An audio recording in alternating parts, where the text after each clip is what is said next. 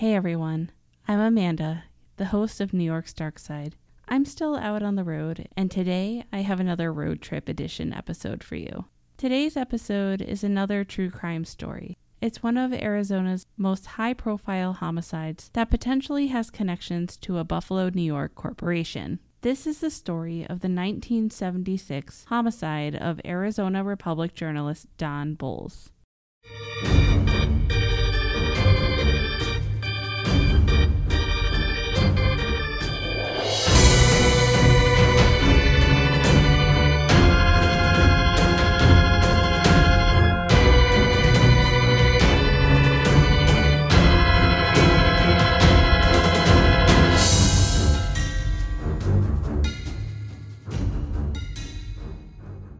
I'm getting to the tail end of this road trip. And it's been a lot of fun, but I'm ready to be home at this point. Before diving into this episode, I promise to give an update on any spooky activity from my stay at the Clown Motel.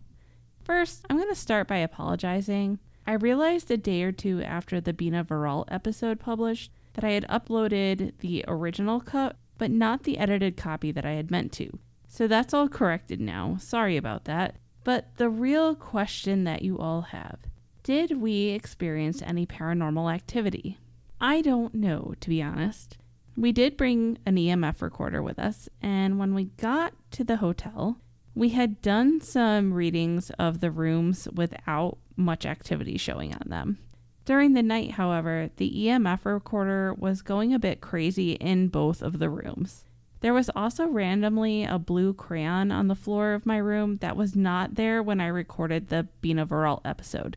It showed up later in the evening, and I have no idea where it came from. But I know it wasn't there when I recorded because it was right in front of the outlet where I had plugged in all the sound equipment to record the episode, and I definitely didn't see it when I was plugging things in. I also noticed some knocking sounds in the audio recording that my microphone picked up, but my phone, which I had recorded the video for the episode, didn't. I couldn't edit those out, so I'm sure if you listen to the audio version of the Bina Verrall episode, you heard them too. It could have just been noises from another room being picked up due to the sensitivity of the mic, but the rooms on either side of me were not occupied, so who really knows? I didn't have any occurrences of lights turning on or off on their own, as others have reported occurring in the room that I stayed in. I did have a crazy dream, though, that I was part of a tour group and a ghost child, everyone referred to as Baby Joseph, grabbed my pant leg and held me back from continuing on with the tour group. So I got separated, which in turn caused me to wake up in the middle of the night. But that was about it. So, anyone who has more insight on this, let me know. Was this potentially anything paranormal? Anyway, the case that we're discussing today is another one that I had not heard about, and this one was very intriguing to research. Honestly, this case is far bigger than I expected when I started looking into it. While it sounds like there were arrests and convictions in this murder, there are still a lot of questions surrounding it that I don't know if we will ever have an answer to. This is going to be at least a two part coverage of this case, and I'm going to give you some additional resources at the end of the second part, and I'm going to refer you to another podcast that goes into a way deeper dive than I am going to get into this. I was going to try to keep it to just one episode, but I just can't. It's either going to end up being like a three hour, one episode podcast or split it into two episodes. And I'm opting to go two episodes. So let's go ahead and get started. Donald Fifield Bolles was raised in Teaneck, New Jersey, where he graduated from Teaneck High School in 1946. He had the dream of following in the footsteps of his father and grandfather. His grandfather was Stephen Bolles, a politician, newspaper editor, and congressman from Wisconsin who was reportedly with President William McKinley when McKinley was shot twice in the abdomen by anarchist Leon Czolgosz in the Pan American Exposition in Buffalo, New York on September 5, 1901. McKinley would succumb to his injuries on September 14th. Don Bolles' father was the chief of the Associated Press Bureau in New Jersey. Don would study at Beloit College, where he would graduate with a degree in government in 1950. While at Beloit, he was the editor of the college newspaper and won the President's Award for Personal Achievement. After college, he served in the Army, where he was stationed in Korea and assigned to an anti aircraft unit. In 1953, he started working at the Associated Press, where he would work as a sports editor and rewrite man in New York, New Jersey, and Kentucky. He wanted to expose corruption and would travel all around the United States, at times undercover, to track down wrongdoers, including the mafia, state water commissioners, and state tax commissioners, his brother Richard would state in a 2016 interview with Tatiana Hensley in Arizona Central. Don started working for the Arizona Republic newspaper in 1962, where he continued his investigative journalism. He gained a reputation for his reports on influence peddling, bribery, and land fraud. Don had married twice. At the time of his murder, he was living with his second wife, Rosalie, and had a total of seven children four from his previous marriage, two from hers, and one they shared together. He was very much the family man and devoted himself to his family, and in his off time, he would run daily and occasionally play tennis. He was also very involved in work for his church. At work at the Arizona Republic, Bolles took great pride in the accuracy of his reporting. He placed that as his highest value in his work. In 1965, Don was nominated for a Pulitzer Prize for his investigation on briberies and other corruption in the state tax and corporate commissions.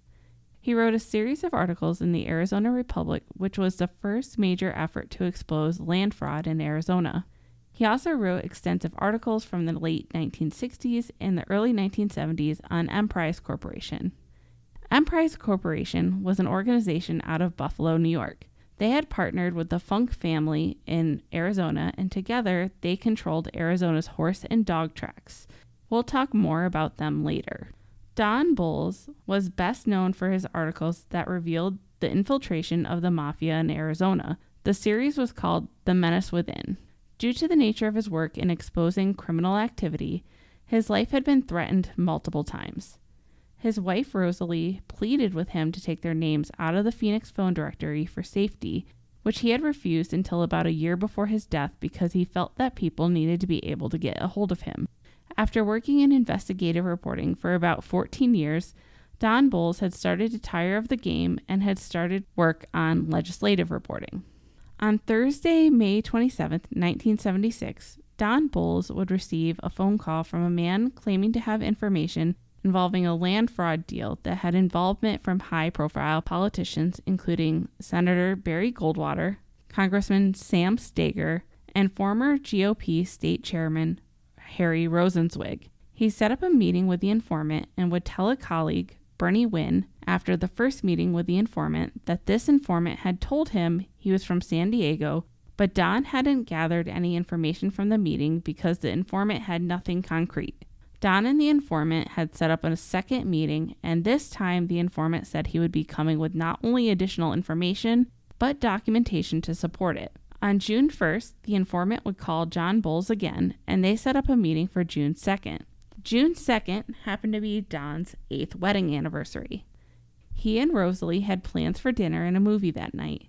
He didn't share his plans to meet with the informant with Rosalie. Instead, he prepared for work as usual and left the home with no incident in his new white four door 1976 Datsun that he had bought a month prior. He was working out of the state capitol building that day and he attended their morning meeting. The meeting ended just before 11 a.m. He took a few calls and then left a note on Bernie Wynn's typewriter that said, quote, I've gone to meet with that guy with the information on Steiger at the Clarendon House. Then to Sigma Delta Chi, back around 1:30 p.m. Bolles, end quote.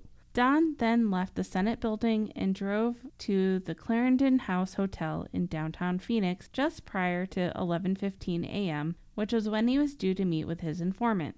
Don would park his car in the rear lot of the hotel and enter the lobby. He looked around the lobby but didn't see his informant. The woman working at the counter would later recall seeing him and asking him if she could help him. He responded that he was meeting with someone and was going to wait on the sofa in the lobby. A few minutes after Don had sat down, the front desk phone would ring. The male caller asked for Don Bolles. and the woman at the front desk asked Don if that was him. She would switch the phone call over so he could speak with the caller on the house phone. The receptionist didn't hear the entire conversation, but would later recall that Don had said something about the Capitol and told the person on the line to go to the state office building. Don thanked the receptionist and then left the lobby. He returned to his car, started it up, reversed out of his parking space, and as he was turning the wheel and starting to pull forward, the car exploded. The blast shook multiple buildings in the area. All four hubcaps would blow off, the windshield blew out, and a two foot hole was blasted through the floor of the car beneath the driver's seat. The driver's side door ripped open, and Don would fall out of the car to the pavement beneath. Both of his legs and his right arm were completely mangled, but he was remarkably still alive. One of the first people to respond to the scene was a refrigeration technician who was working on installing an air conditioner nearby. He would take off his belt and apply it as a tourniquet to Don's right leg. Others responded shortly after and would attempt as best they could to help.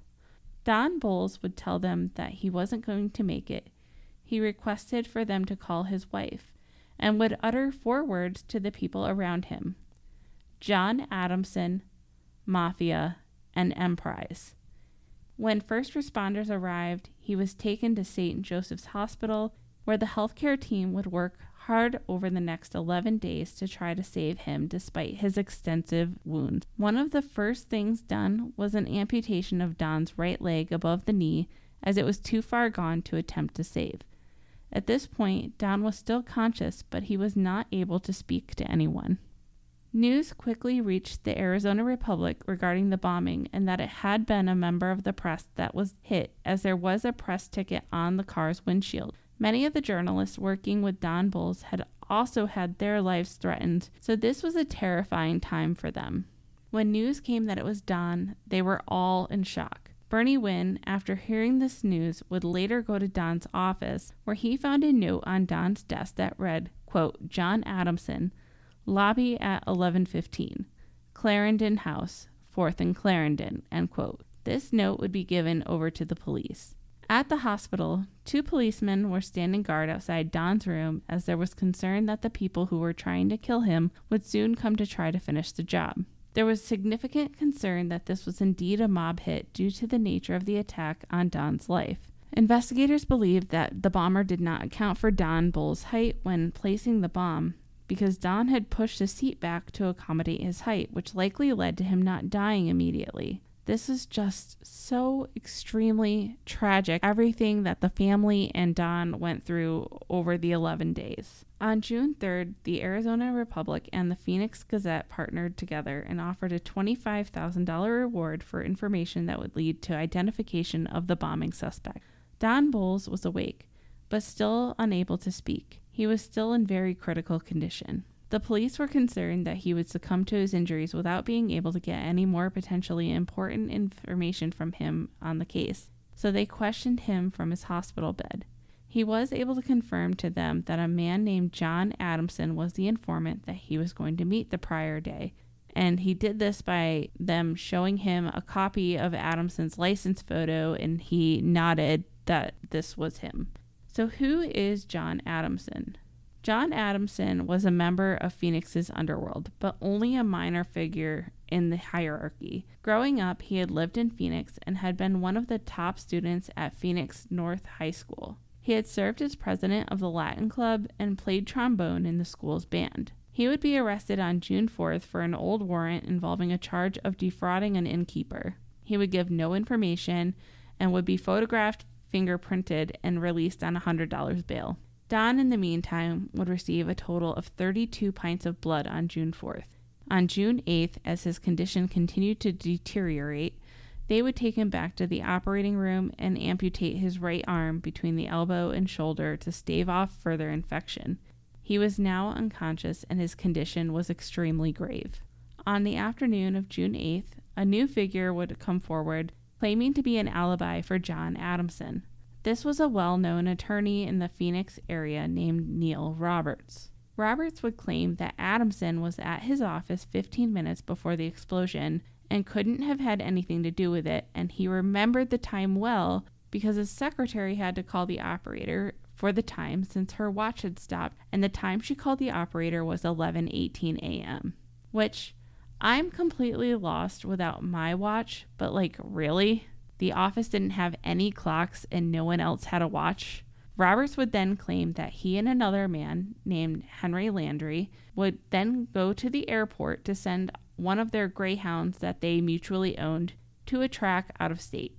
The police, of course, checked into this, and the receipt that they recovered from the airport to send the dog had the time logged as 11:10 when the dog was dropped off, which would have meant that they had to have left from Neil Roberts' office at 10:45. This completely ruins the alibi. Roberts, however, isn't done and claims that the airport actually made a clerical error and he was the one that was correct. On June 5th, authorities would obtain a search warrant and search John Adams' apartment. At this time, they found magnets, firecrackers, electrical wire, tape, and a booklet entitled The Anarchist Cookbook. On June 10th, Don Bolles would be taken to the operating room again, and this time his left leg would be amputated. He was spiking fevers at this time and had developed pneumonia. He would lose his fight on June 13th. Two hours after Don Bolles died, Adamson was arrested and charged with murder. On June 21st, the preliminary hearing for Adamson was held in Maricopa County Superior Court to determine whether Adamson should be brought to trial. There would be two big witnesses that would help seal this decision. One was Robert Latier, who had owned greyhounds with Adamson. Latier had a criminal background, having been convicted in the past of grand larceny and burglary in Minnesota previously. He would testify on the witness stand that on Friday, May 28th, he had been in the car with Adamson when they drove to the Arizona Republic parking lot to look for Don Bolles's car. Adamson had even spoken with the security guard to get access, telling him that he was dropping off something for Don so and so, and that Don was expecting this delivery.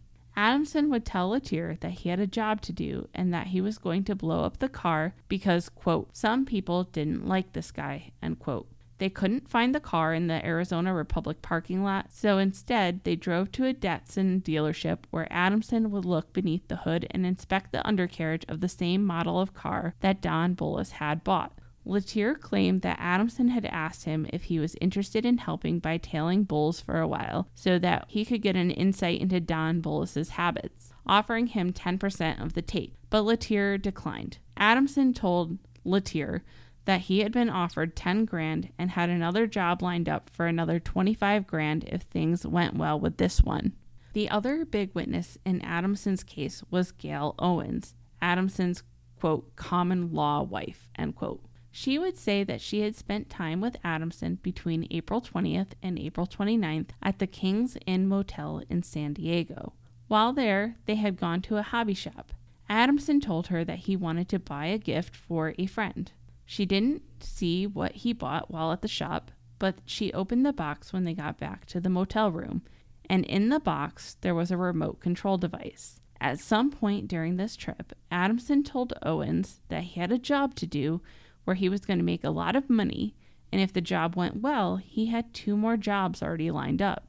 On June 2nd, Adamson would contact Owens and told her that something had happened and he would not be able to see her for a while, but she didn't ask him to elaborate on that. The grand jury ultimately determined that there was enough to send Adamson to trial, and that trial was set for October of 1976. At this time, there was still a lot of speculation on the motive behind Don Bolles's murder. I mentioned earlier that Bolles had written at length regarding the Emprise Corporation. The Emprise Corporation was a multi million dollar conglomerate run by the Jacobs family of Buffalo, New York. The Emprise Corporation was started by Louis M. Jacobs and his brothers, the sons of a Polish immigrant tailor. When Louis Jacobs died in 1968, his son, Jeremy Jacobs, took over as president of the company. It was believed that the Emprise Corporation had long and intricate ties with the mafia, including Moe Dalitz of Las Vegas, Anthony Zerilli of Detroit, and Raymond Patriarca of Providence. Emprise, along with the Phoenix based Funks family Greyhound Racing Circuit, owned all six Arizona Greyhound tracks at the time of Bolles's death. Bolles had been investigating a possible mafia silent partnership in operation of the dog tracks in Arizona. During this period, the FBI was investigating the Emprise Corporation as well. In 1972, the Emprise Corporation would be convicted of conspiring to conceal ownership of a Las Vegas hotel, the Frontier Hotel and Casino. A jury in Los Angeles would connect the Emprise Corporation when mobsters used $712,489 of Emprise's funds to buy the property. After this conviction, Jeremy Jacobs would completely restructure the company. It's important to note that investigators would not find any connection to Emprise Corporation relating to Don Bolles's murder. The reason that they came up in the investigation was because Don had stated the organization's name to the people that first responded to the bombing. The year following Don Bolles's death, Jerry Jacobs would seek a federal pardon for the conviction of conspiracy, claiming that through the restructuring, it no longer had ties with organized crime. In July of 1976, the Phoenix police would release a deposition from attorney Neil Roberts that had taken place in June. In this deposition, Roberts would present a theory that Max Dunlap, a wealthy contractor who at the time was 47, and another man named Kemper Marley, a 70 year old extremely wealthy landowner and Arizona's largest wholesale liquor dealer, who had raised Max Dunlap since he was 12, as the masterminds behind Don Bolles's murder. Neil Roberts knew Max Dunlap well. Dunlap was president of Roberts' graduating class at North Phoenix High School he was also close friends with John Adamson and had admitted to declining an offer from Adamson to help him defraud Bank Americard of half a million dollars. So, how do these two fit into the picture and how are they connected to Don Bolles? Well, Don Bolles had been writing articles on Kemper Marley as well. Marley had been a large contributor to the Democratic candidate for governor, Raul Castro. Marley had been appointed by the governor to a select position on the State Racing Commission. However, Bolles' articles are credited with forcing him to resign from that position seven days after he took it he had reminded everyone that while Kemper Marley was serving as Arizona Highway Commissioner, he was charged with grand theft in the 1940s, a charge he was later acquitted of, but not a good look. It should be noted that those investigators had offered Neil Roberts limited immunity for information on what he knew, and he was offered that because he had arranged for John Adamson to go hide out at a friend's motel in Lake Havasu and had him flown out there immediately following the bombing. Adamson had been called back to Phoenix very quickly, however, by his business associates. Adamson would later exclude Neil Roberts from being involved in his testimony at trial. What we do know from testimony is this. On June 3rd, the day after the bombing, Roberts and Dunlap met at Durante Restaurant and discussed their mutual friend John Adamson's legal trouble. They also discussed how they could raise $25,000 for his defense. Their testimony would differ. Roberts would say that Dunlap offered to raise the money. Dunlap would say Roberts asked him if he would conceal the source of the money. We do know that on June 10th, Max Dunlap would claim that this money was delivered to his house by a stranger who would ask that Dunlap exchange the $100 bills for smaller bills and deliver it as a favor for Neil Roberts. The total was approximately $6,000. John Adamson was offered a plea deal for his testimony against Max Dunlap and another man named James Albert Robison. Adamson would testify against both Dunlap and Robison at trials, stating that Dunlap had hired him to kill three men Don Bolles, Al Lizanetz, and Bruce Babbitt, who was the Attorney General at the time. The reason Dunlap reportedly gave Adamson was that the men were troublesome to Kemper Marley. Don Bolles was selected to be the first victim. Adamson would testify that Robison had agreed to assist him with the murder and had been the one to detonate the bomb with a remote control device after Adamson had placed the bomb under Bolles's car. Both Dunlap and Robison were convicted and sentenced to 29 to 30 year prison terms on the conspiracy to commit murder charge and to death in the gas chamber on the murder count. Both Dunlap and Robison would appeal their convictions and their convictions would actually be overturned in 1980 due to a ruling that Adamson had violated his plea deal and not provided accurate testimony, and that the men had not been afforded the right to confront their accuser because Adamson would not fully respond to cross examination.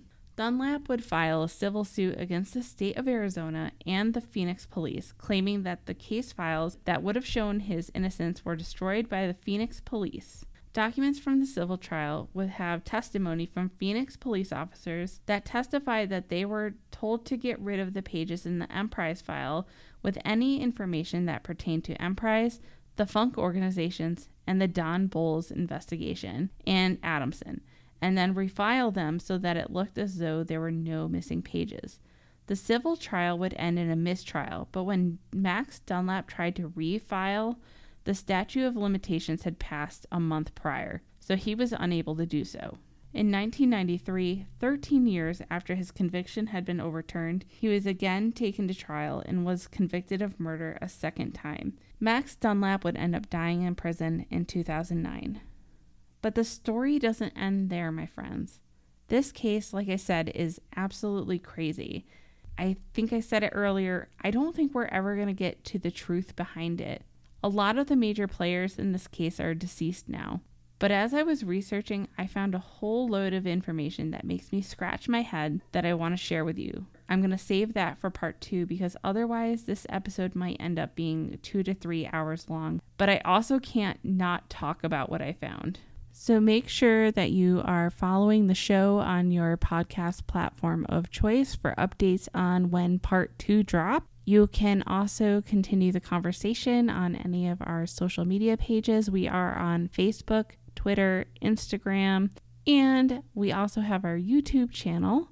You can send me an email at nydarksidepodcast at gmail.com. You can check out our website at www.nydarksidepodcast.com. I hope you keep listening and I hope you stay curious.